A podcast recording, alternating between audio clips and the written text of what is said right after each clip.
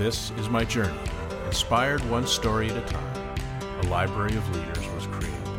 It began as a journey to learn. As time went on, it began to grow. All it needed was a platform, and this podcast was created to listen, to inspire, to share. I am a storyteller, and this is my journey.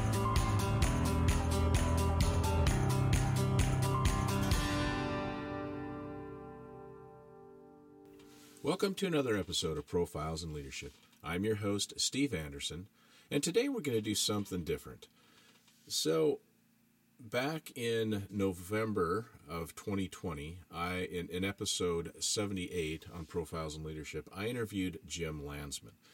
And he's the co-founder and president CEO of Atlas Injury Prevention Solutions.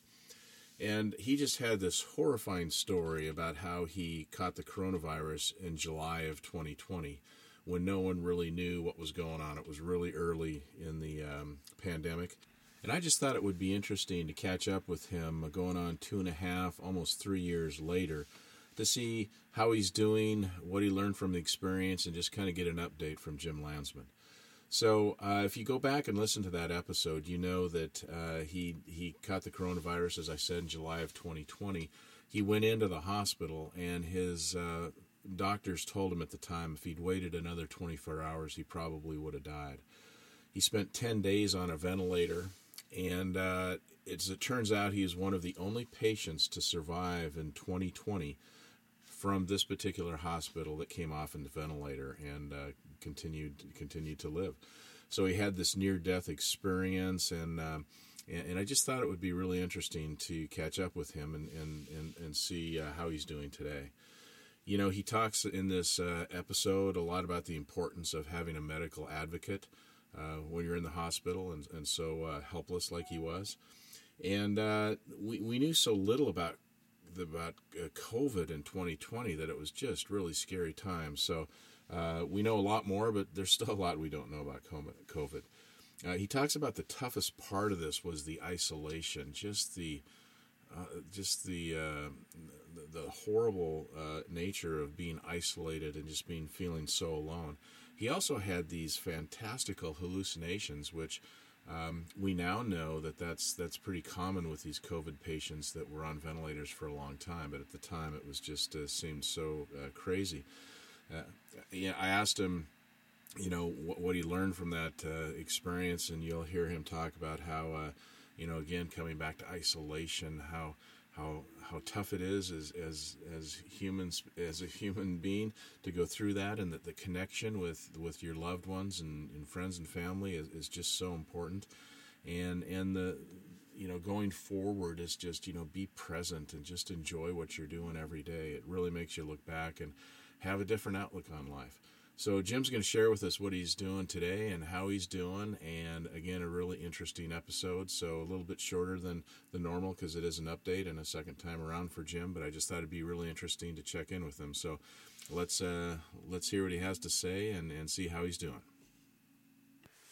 Jim, welcome to the program. Uh, gosh, it's been uh, two and a half years, I think, now since we talked uh, before, and uh, your ordeal and, and nightmare with uh, COVID and being on a ventilator. Um, I just thought it'd be fun to to check back in with you, get an update, and see how things are going. Um, uh, it's been a while, so fill us in. How how are you feeling, and and uh, how you doing?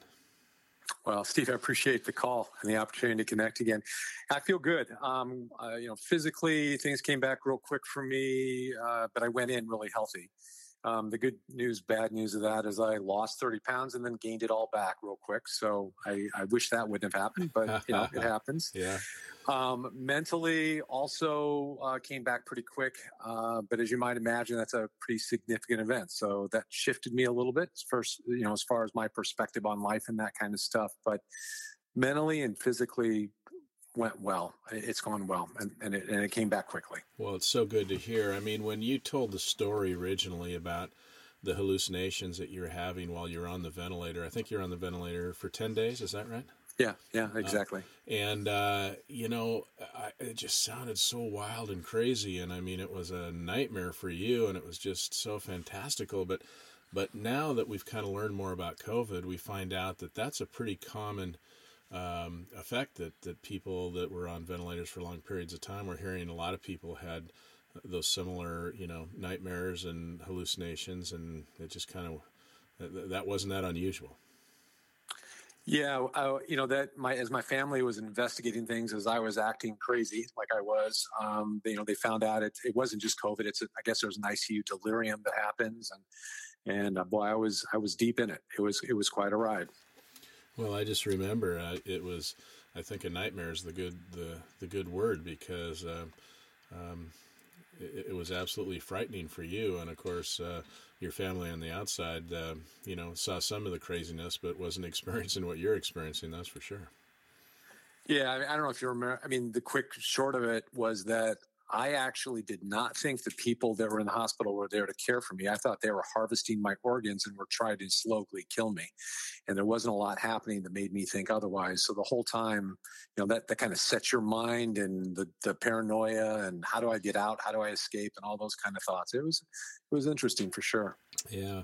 Now we've heard a lot uh, since then too, as we learn more and more about COVID that, uh, uh, there's this thing called long COVID. So uh, it sounds like you're not having any uh, symptoms from what, what people are calling long COVID. Yeah, lucky enough, I haven't. Uh, I, again, I attribute that to the kind of the health I went into uh, with it. So I, am in pretty good shape, and I and I run a lot, and I do a lot of physical activity. So I think that helped. Yeah. Uh, another statistic that's shocking, and I'm sure you're aware of, and correct me if I don't have this exactly right, but I think uh, I read somewhere that 80 to 85 percent of people that did go on ventilators during that time, during the heyday of COVID, um, never came off. And so, uh, again, a lot of those were elderly, as we know, but um, that's a st- statistic that's kind of daunting and has got to make you feel like, uh, boy, you dodged the bullet.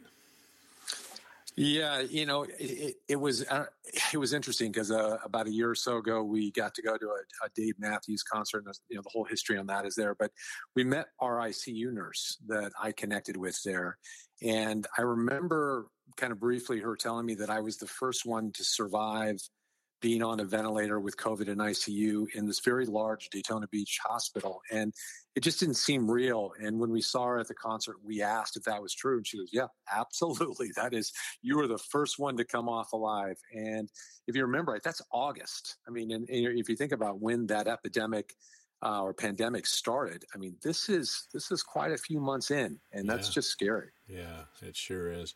So, just fill us in a little bit too, uh, if you don't mind me going here. How, how do you, how do you look at life now? How, what's changed? Uh, you know, you said emotionally um, or mentally you got over it pretty quick, but from from more an emotional standpoint and how you look at the world now, is it different? Yeah, it is. You know, um, you find out later. Um, kind of who cares about you and your family. Um, there, there's you know a small group of people that I, I think maybe I would have expected something different, and then you find this amazing larger group of people who you didn't even know or you didn't have a relationship with who just really cared for my family. And uh, you know, for me, that gave me a lot of hope for humanity. Right? That was just it was just interesting to see that. I mean, you see all the anger and the hate, and I don't know if it's as as big as it's in the media, but I think when you get down to just people at their basic level, they are still a very caring and loving group of people, and and, and we found that out. So I think that was a, a real you know interesting point uh, right away. The other thing for me is my my world got much smaller and simpler. Um, you know, I think the I think life throws a bunch of noise at you, and when it comes down to it, you know, there's there are core things that are the most important to you. Mine is my wife and my family and that became that became very very clear. And uh, i think that was very important. It gave i think the word i use is clarity. Um, kind of pushed all the noise away realized what was important um, focused on that more so. Um, th- i don't think you're going to believe this steve and it's a funny thing but honestly i, I just don't feel stress. Um, i don't. I just i feel content and happy um, and I just don't feel the stress that I used to. So the things you used to worry about were silly and just uh, not productive. Is, is that the way to think of it? Yeah, I think so. I, I, think part of it's just the noise of the world. I mean, there's all this chaos that's thrown at you, and you know, with news and this and that, and it's just everything's trying to grab your attention, and it, it you know, sometimes it's designed just to cause stress to to get your attention, and to to realize what's important. One, and then almost more important is to realize what's not important, and to be able to let those things go and really focus on what matters. You know, today, this moment, you know, this week. Um, that's been magical for me. It really has been. Yeah, that, that's really interesting. You mentioned your wife and and immediate family. I mean, when you go through something like that, you're not the only one who has to deal with it uh, emotionally and and mentally. Uh, how did they do? Did they they have some PTSD, so to speak, over it? Uh, how how are they doing? Yeah, this was a lot tougher on them than me. Remember, I was kind of on a drug induced ride and, and they are, you know, waiting for the phone to ring to figure out if I lived or died. So for them, you know, the event is is very different. So that that took a bit. Um, you know, I, I like to run and my wife wouldn't let me do it for months. She was afraid I was just going to keel over and die. So there was a lot of fear about what would happen. Um, you know, it, it's funny is though, is that this kind of awakening or this way to, to look at the world different did not happen for me because I almost died. Because I'm not I'm not afraid of dying. That's not the issue. It, it was unique that it was the isolation. And when you think about what families went through with COVID, you know, dying is probably it is inevitable for all of us, but it was the isolation from loved ones that caused all of you know so much of the pain and the anguish, and that is what actually changed things for me. It was the isolation, not the fear of death. And I, I think I said this on our first interview, uh, and I'll say it again: is that my wife's uh, mother died during COVID. She did not die of COVID, but she, and my wife says she died because of COVID because she was in assisted living facility and cognitively couldn't understand why people couldn't come and visit and couldn't come in the yeah. facility and and she passed away before that that was lifted it's uh, it's really sad i think you hit it right on the head isolation for the human species is is just horrible. You know, we're not I, we're not made to operate that way. You know, my wife and I've talked about if something were to happen now, you know, and I look at her and say, look, as long as you're by my bedside, it's all going to be good, um, whether I live or die, honestly. And it, it just really is the isolation and being away from her and my kids that uh, that's so tough. Yeah. So going back to what you said about the stress thing, I think that's really interesting. Um, and that you don't feel that and you don't you know worry about the little things as much anymore. Um, is there is there something you can teach us, or is there something that you can recommend or give us advice on, so that uh, more people can get that way without having to go through a, a near death uh, situation? I, I, yeah, I mean, I give you some thoughts. I, I, don't know if there's any magic to it. Um, for me, it's it's kind of realizing the noise that gets thrown at you. And so when you get isolated and the noise gets taken away, it's just like we love to hike. So going on a hike and going into a mountain, you know, the beauty of the simplicity of that moment of the of whatever you're seeing and and all the phone and all the news and all the stuff is gone. It, it gives you that ability to realize that life just keeps throwing noise at you and it's never going to stop. And so you have to be able to recognize it for for what it is and kind of disconnect and let it be, kind of live in its own little world. Decide if you want to dip your toe in or not, but not let it take over. Um, I think the second thing is is if you can take that noise away, is define, dis- decide what is important to you. Um, you know, for a lot of different people, it's going to be different things. It could be God, it could be family, it could be their dog, it could be whatever. But you have to fill that emptiness with something, and you want to fill it with what's important. And you need to think about what's important because sometimes what you think is important maybe isn't and what isn't is. And so, um, you know, I've always, always loved my family, but after this, it was with a different intensity and a different priority and a different importance. So you got to fill it. And then, you know, our simple, our simple kind of motto for the family now is make memories. Because I think in the end of the day, I don't care how much money you make or what you do, you know, when, when it's time to go, what you're going to think about is those memories. And so we do everything we can to just laugh, have fun, make memories, and and just make every moment as special as we can, and you know just not worry about the rest of it. Um, and again, I, I don't think I'm telling you anything that you know the great speakers in the world haven't said. Um, it's pretty simple. It's not a complex equation. It really isn't. Yeah, it's about two or three episodes, or maybe four or five episodes ago on this program. I interviewed two people that wrote a book, and it was it's the name of the book is Silence, and it's how do you find silence in a noisy world. And uh, there's a lot to that, you know, and they've done research on it and, and, and so on. And yeah, there's just so much information coming in and noise all the time. And um, um, yeah, I, I, mean, the hike is a good uh, uh, is a good you know way to do that. Uh, we're lucky enough to live on a body of water here in Washington State. My wife said the other day, we need to spend more time in our kayaks. You know because same thing you're out on that water there's no noise you just uh, you hear the sounds of nature and the and and the lapping of the water and um, it just puts you in a different space. It does. It does. I mean it's as simple as my wife every, and i every morning sit and have a cup of coffee together and we just talk about what's in our head how you're you know how the day went what are you thinking and you just you just to get to put your mind right and so you can do it in a lot of different ways so, uh, update us on how's your business going? Um, just uh, for those who maybe don't remember or didn't listen to the first episode, um, it's called Atlas, um, and just uh, give you know tell us what the business is and how it's going.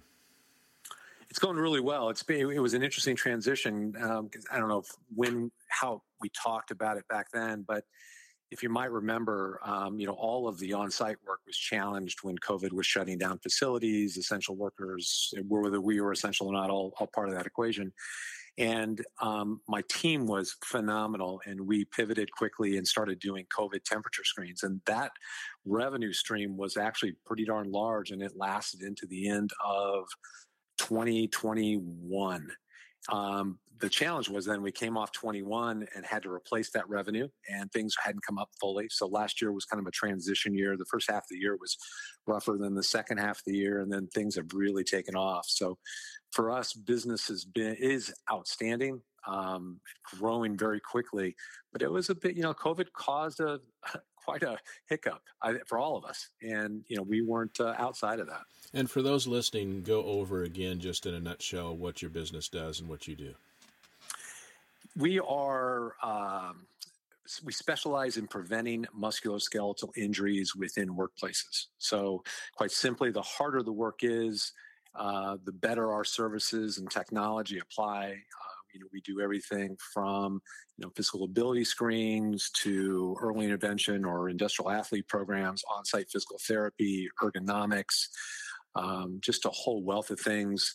Uh, we've got a, uh, the largest network in the country of clinics uh, that we work with, so we can deploy services virtually anywhere in the lower 48. So it's a it's a nice mix of technology and hands-on care, and you know it's it's a it's a good solid business. My team is outstanding. I, I couldn't have uh, been blessed with a better team of folks that I've got, both on our corporate staff and our on-site staff, and they just do wonderful work every single day. That's awesome. Now, you know, COVID is not over, as we know. Uh, yeah. People are still getting COVID right and left on a daily basis. It seems like. Uh, but I'm wondering the the panic of the pandemic and, and that part of it. I think has has moved on a little bit. And and have you noticed? Have businesses do they look at things any differently, or do they just look at it as okay, that was a blip and, you know, we got through it and we're, we're still here and they just go back to what they were doing before? Or do, do you see significant changes the way they look at health and taking care of their people and their business? Yeah, I um, I don't know if I can give you a, a good, strong opinion on that. The only thing that I, I would tell you is that you know, a good share of our business was based on office and office ergonomics and this debate of work at home and work in the office and its impact on that is still there. I think in, in our other market segments that we're in, I would say things are pretty much normal. Um, so yeah, I, th- I, think there's definitely some residual on the office side. Just that whole debate that you hear, you know, in the news about that. Um, but besides that, things are pretty normal. I think it'd be interesting to see how that come works out because I could see the argument on both sides. Um, you're working from home more, and my guess would be your your ergonomic setup at home probably isn't as good as at the office. So you might say, from a musculoskeletal perspective, it, it be could be worse. Yet on the other hand, if you're working from home, maybe you're not sitting for so many hours in one place in one spot. Maybe you're up and moving a little bit more. Uh, there's probably not enough uh, research or observation on that yet, but it would be interesting to see how that comes out. Yeah, and I think there's the whole psychological part of just for the people who are happy working at home, just that piece of just being happy of working at home. So um, it's different being in a cubicle with amongst how many different people, and you're and you're all kind of a number. I, I I'm going to guess that has an impact as well. So you came. Uh, your ordeal happened um, in July of 2020. 20, right? Yeah, exactly. Okay. So, Started then. So you got out of it, and and uh, we, obviously we know the nightmare that you went through and how horrible that was. Um, give us a give us something that makes you smile since then. What what's one thing that comes to mind that you can just say, "Wow, I, I just smile from ear to ear." Mm, just my family. I mean, I know it's the same word over and over again. It's that. Um, I mean, it's, it's, a funny side issue. My my son is doing van life, and uh, he is living with him and his dog in a van for the next two years, traveling the U.S.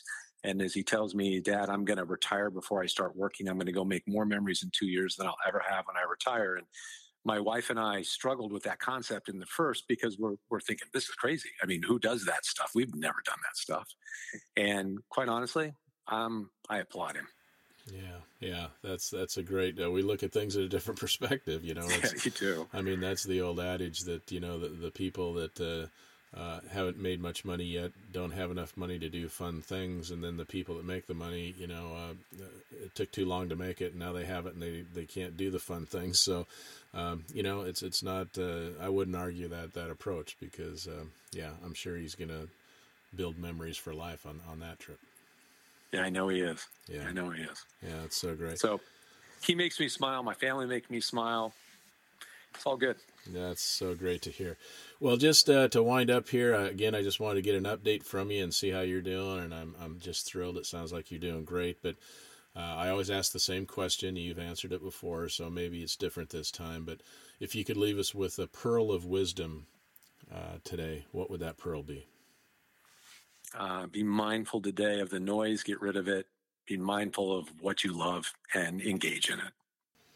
Well, that's that's awesome. Well, Jim, it's uh, it's uh, been great to hear how well you're doing. As I said earlier, um, uh, I thought many, many times over this uh, pandemic uh, what you went through and, and what you must have experienced, and uh, you wouldn't wish it on anybody. But it's great that you're here and loving life and and have have a good update to give us. So congratulations, and look forward to seeing you down the road again. Thank you, Steve. Appreciate it. Take care. You too. Thank you for listening to another episode of Profiles in Leadership. To listen to all my interviews, subscribe to Profiles in Leadership with Steve Anderson on Apple Podcasts, iTunes, and many other popular podcast platforms. Some of these interviews are on video, and you can search YouTube for Profiles in Leadership with Steve Anderson. You can also access the entire library of interviews on my website, orange.coaching.com, and that is orange, the word, coaching.com, and go to the Media Center and click on Podcasts or Video Gallery. You can also enter the website from pilpodcast.com.